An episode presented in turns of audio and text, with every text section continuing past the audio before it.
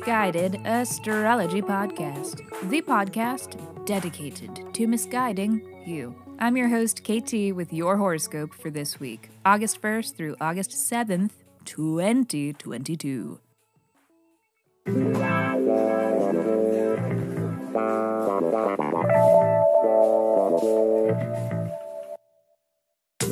Welcome back to the podcast where I don't know you, but it may seem like I do, because I am sharing musings that are based upon the sun and the moon and the planets and shit. Every week I do a little sky spying and then report back so that you can know what the fuck is going on around here. The astrology is sound, but my guidance may not be, and that is totally up to you. Okay, quick housekeeping. Special thanks to Ananda, Skyly, Jacob, and Erica for checking in to be sure that I was okay. Thank you. Thank you, beautiful, gorgeous persons, for their reviews and check in emails. And a reminder that you, dear listener, can review too. And if you do, I will send you a 24 page in depth birth chart report. Just email your birth dates, birth date, time, and location.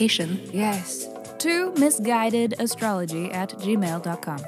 And hey, if you're interested in having me read your chart for you in the form of a totally awesome and adorable audio production that is very similar to this podcast, then go to my website, misguidedastrology.com. There you can purchase what I call a pre recorded birth chart analysis, which will be my personal hot takes on your chart with the added flavor of sound effects and cuteness that you hear here on this podcast every week. Also, it makes a great gift. So maybe it's for you or maybe it's for someone else. It's totally, it's whatever you want. So if you have further questions, email me, misguidedastrology at gmail.com, or just go to the website, misguidedastrology.com. Alrighty. And without further ado, let me hurry up and shut up so that I can keep talking because this is your weekly horoscope.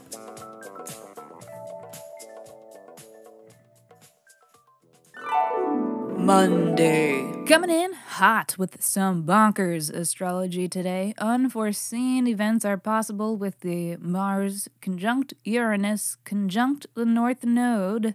She's spicy. That's a spicy meatball! Mars, the planet of action and aggression, will be making direct contact with Uranus, the planet of the unexpected and of rebellion, for a meeting that looks productive in a very, very destructive way.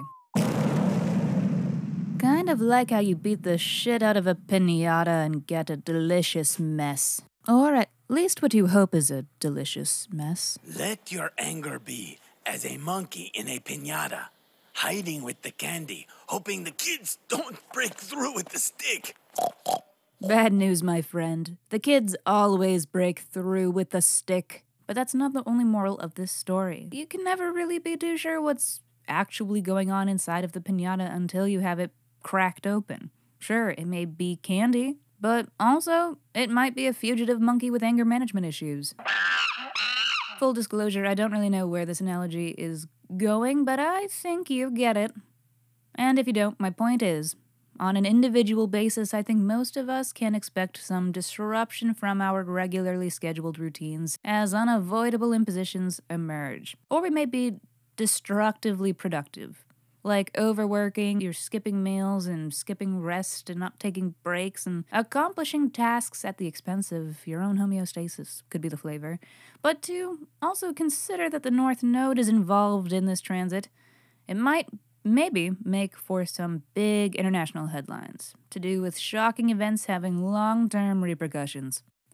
But then to bring it back to the individual experience as opposed to the collective and its headlines, the transiting nodes show us themes or topics of life that are trending and developing in a louder way. It's a one and a half year cycle. And this Mars Uranus North Node conjunction transit is certainly playing into that cycle. So let's have a little refresher. What's good with your Taurus house? Pisces, Taurus is your third house, so overall, this nodal transit is a year and a half cycle all about um, adding volume, adding real estate or importance, teaching you lessons that align you with your path through local environment, local people, your neighborhood, possibly siblings.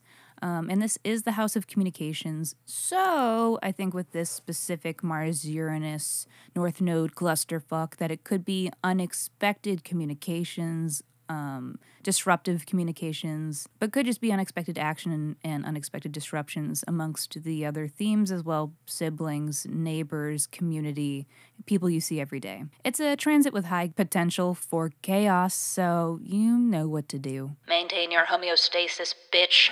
Tuesday. We're smoothing out some of the snags from yesterday. Today, as Venus plays mediator with sextiles to both Uranus and Mars. We may be noticing some silver linings and workable angles forward with these transits. They are serving as a little astral reminder that creativity is an integral ingredient of innovation. Do not omit. Yes, chef. Thank you, chef. Things will never change if you aren't willing to try something different. So get outside your box, break out of your pinata, little monkey. The kids are coming for you, anyways. Make it out on your own terms. Buy a one way ticket out on the next Robert Pattinson out of here. Hang on tight, Spider Monkey. Wednesday. I kept the Twilight clip. Is this scope more unhinged than usual? I'm holding on by a thread, guys. I'm fine. Maybe today it will be grounding as Mercury moves into earthy Virgo. This will be a helpful period for many of us, but especially the Mercury ruled signs, Virgo and Gemini. Over the next few weeks, as Mercury transits Virgo, Mercury is very comfortable here. It is at home in Virgo. It speaks to the next few weeks being a period of pronounced mental clarity and enhanced efficiency. Time to get shit done. You've been care of business every day. Sunday.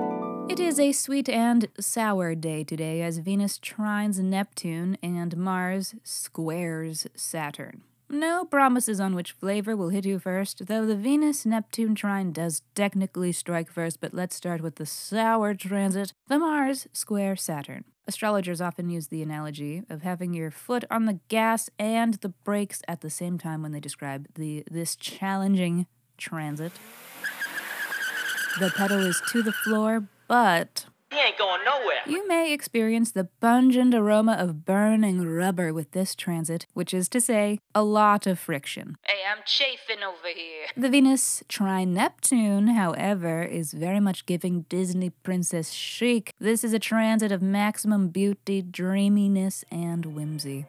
The dream that you wish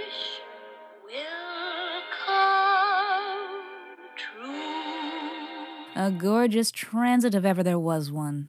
You may feel compelled to give us the dips, the spins, and the twirls with this infatuating transit. A gorgeous, gorgeous transit for gorgeous, gorgeous girls. And boys, and whoever, and whoever. Call now at 1 800 444 4448 to make your wish upon a star today. Alrighty, everybody, thank you for listening to the Misguided Astrology Podcast. I will see you next Monday.